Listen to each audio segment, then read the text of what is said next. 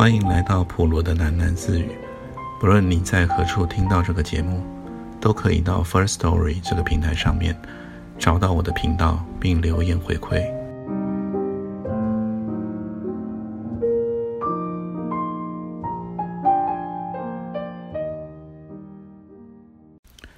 今天为大家带来这本书，是台湾世纪末最受瞩目的小说家朱少林。这本书距今大概二十年了。那书名呢是《伤心咖啡店之歌》。我在偶然的机会将它从书架上翻了出来，来为大家念一段。第一章：根据科学家的观察，北半球的台风是以逆时钟的姿态席卷附近所有的云块。形成一种漩涡状的风暴，所以，如果你有机会从四万尺的高空看下来，就很容易了解为什么台风外围的天域是如此被搜刮得干干净净、晴朗无云。马蒂在失去视觉前的最后一瞥，就是看见了这样湛蓝澄净、宝石一样的长空。这个年轻的警察用手肘拍开人群。汗珠正沿着他的脸颊滚落，他低头看自己沾满绿色汁液的皮鞋，很想利用脚底下的断木枝揩干净，但是在这么多的人注视之下，他感到有维持神色威严的必要，所以就摊开双手，很有力的将围观的群众拨到背后。在人们的记忆里，从来没有过这么暴烈的台风。一夜的狂风骤雨，摧毁了全城的树木，留下了几乎不属于这个城市的蔚蓝天空。年轻的警察执行管区勤务已经有两年多了，第一次对他的工作与人生感到茫无头绪。人们总是抱怨台北的灰尘太多，绿意太少。那么，这场台风正是应运而来的魔咒了。一夕之间。台北变成翠绿之城，带着细芽的嫩枝，青色无衣的树叶铺满了马路，铺满了车辆，铺满了屋檐。横扫的劲风还将他们带进了黑暗的骑楼、地下道，带进了崎岖堆叠的违章建筑。柔软的树叶就地栖息，漆树叶、榕树叶、樟树叶、懒人树叶、木棉树叶。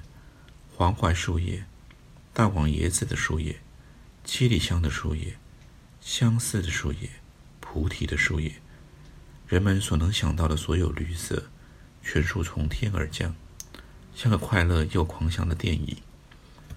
人们没能看见这场电影。早晨，雨停风艳后，人们才推开窗扉，见到了绿色的台北。人们揉揉眼睛。觉得恍如还在梦境之中。一整天下来，年轻的警察指挥着工人铲起了成吨的枝叶，用卡车运走。年轻的警察回想起小的时候，穿着内裤的他蹲在海滩上，用塑胶玩具铲子掘沙，那感觉与现在相仿。再多的铲子也造不成太大的变化。他觉得非常的疲倦。跟饥饿，正等着交班，现在又接获报案，得处理一桩路岛事件。要找到事件地点并不困难，围观的人群形成了明显的地标。年轻的警察沿路踏着绿色枝叶走来，就看见了静静卧在路上的马蒂。警察却以为他看见的是满地枝叶铺就的柔软云绿床上。栖息着的一朵风吹来的浅浅粉红色的花蕊。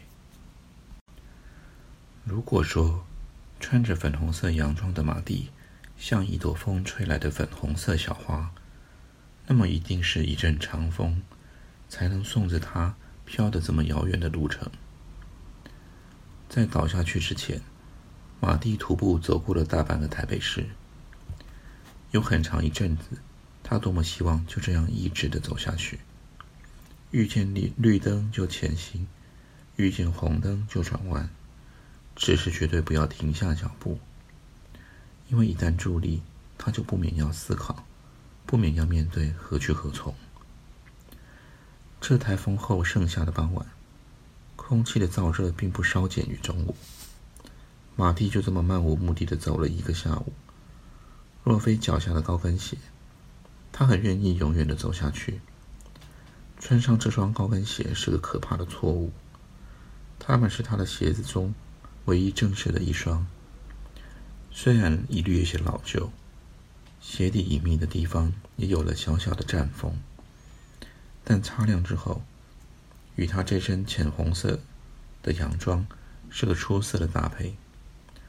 它们是双美丽的鞋，天生不适合长途跋涉，而是用来出入高贵又华丽的场合。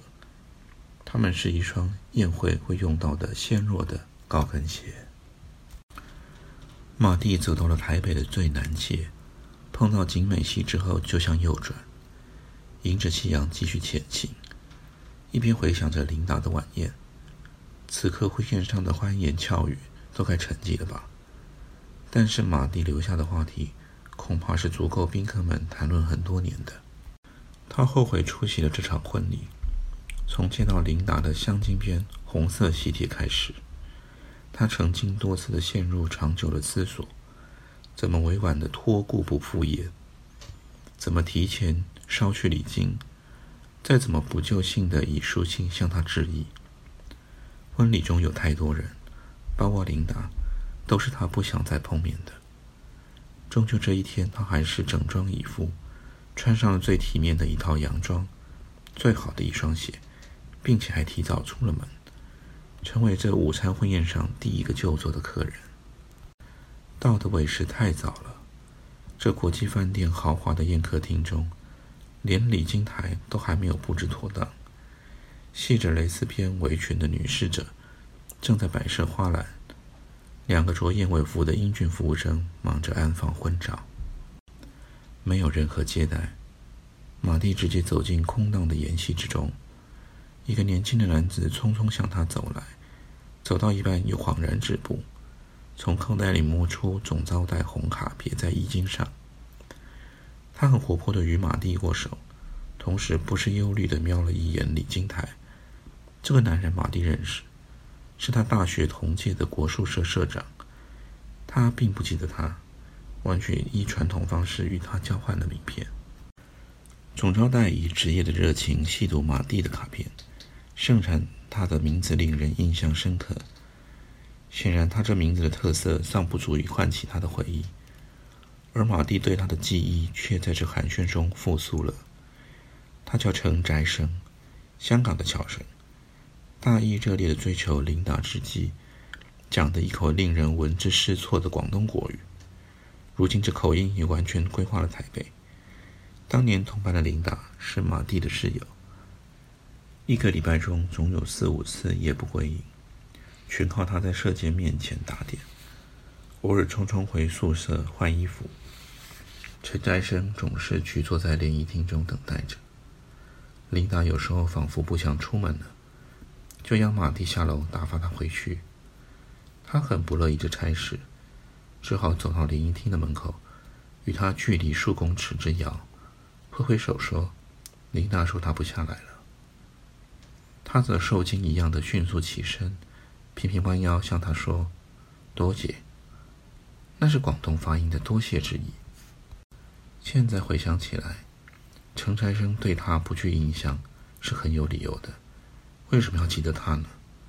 他们之间几乎没有过友善的接触，这中间的疏离连他也无法明白。从离家搬进大学的宿舍开始。马蒂曾经对即将展开的独立生活充满了期待，他期待拥挤的宿舍能给他家的感觉。虽然他并没有一个真正的家作为比对，但想象力可以弥补感觉上的空缺。他很快发觉，琳达像一个迟来很多年的姐妹，只是这个姐妹又太早堕入了情网。知手的陈宅生之后。他多半会倚在射箭室的玻璃幕后，看他骑着摩托车的身影离去。他的摩托车侧边有一个很特殊的铁架，安放他练国术用的双刀。摩托车走得很远很远了，双刀还在阳光下闪闪发光，那光芒刺着他的眼睛，有时候会疼得像是要落下眼泪。啊，念到这里呢，我想先暂停一下，然后呢，说说到目前为止我对这段文字的感受是什么。这本小说呢，我想应该会适合刚刚出社会的新鲜人。那它的整体的描述有一种。蛮都会的感觉，而且是属于年轻人的那种。那虽然说呃比较偏向平铺直叙的写法，那不像文学家用字会更华丽一点，但是他身临其境的那种描写方式是也蛮有风格的。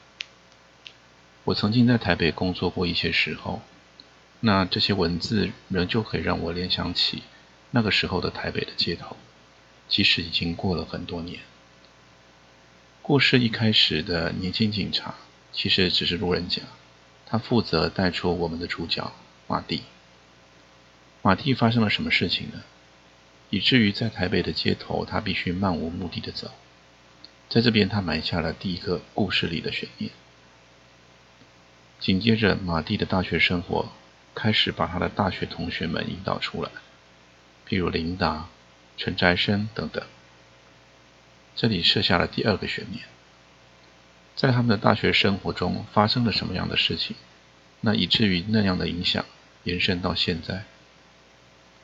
中间有一段是形容绿色的方式，啊，用了很多种不同的叶子，重复叠加的修辞方式，在情绪上也会逐渐的增强。哦，我在朱天文写的《荒人手记》里面，也曾经看过这样子的修辞。但是规模会更加的庞大，更加华丽，更加的不可思议。现在呢，我就再接着往下念一段。此时，陈宅生正准备引马蒂入座，他问他是男方还是女方的来宾。女方，他这么说。琳达的大学同学，他又补充说：“哦，那我们可能见过了，我也是琳达的大学同学。”于是他独自一人坐进了礼堂前端的新娘同学保留桌。他游目四顾，女士们竹桌摆设糖果，两个像是纳卡西的艺人正在调弄电子琴，似乎连新人都尚未到场。这样孤独的坐着，很容易显得手足无措，所以他剥了几粒瓜子，将瓜子仁在白瓷盘中。排列成一个心的形状，艺人开始唱起一首实心的台语悲歌。一丛尖锐的红色光芒从背后刺来，喜帐上的霓虹龙凤灯点亮了。这让马蒂意识到，当众人的眼光集中在礼台时，背着礼台而坐的他将迎向所有人的目光。他换了座位，面向那扎眼的盘龙舞凤。浸浴在猩红色的海洋之中，他周围的气氛是萧条的，但是他知道不久之后，这新娘同学保留桌以及其他桌次都将坐满宾客，他们将叙旧、吃喝，言不及义，总之要社交。闭着眼睛也可以想象得到，他的身边充满了同学，他七年来彼不相见的英文系同班同学。赫克渐渐地落座在马蒂的附近。往日的同学身畔都多了伴侣，有些更添了小小的孩子。同学们一圈圈地聚集，欢叙着。马蒂发现自己又落单了，多么熟悉的感觉啊！大学的四年，马蒂几乎是全面性的落单。上课时虽然才自由落座，但是同学们有自己的小圈子。一簇簇的同学分不出引燃程序的生态，而马蒂不属于任何的圈子，所以他坐在教室的最外缘。这种孤单在教室中听课时无妨，甚至在分配小组作业时也不构成威胁。小组总是不嫌多一个人分担作业，而体育课的时候，马蒂就显得无依无靠了。尤其是当老师要同学们拿着球具自由练习的时候，那解散队伍的哨音一吹，马蒂的掩护也就当场消失了。针对这种尴尬的局面，他想出一个对策，就是让自己看起来非常非常投入他的单人练习，好像那个运动完全的吸引了他，专心的连额上的汗水也来不及擦。于是，体育老师借口回办公室。以躲避太阳，女同学们三三两两则因休息谈笑，一边对着阳光下挥汗练排球的马蒂喊着：“Sabina，休息了吗？你想当国手啊？”因为忙得歇不下手，马蒂只有露齿羞赧的一笑。今天晚上我们就先念到这里，愿你有个好梦，下次我们空中见。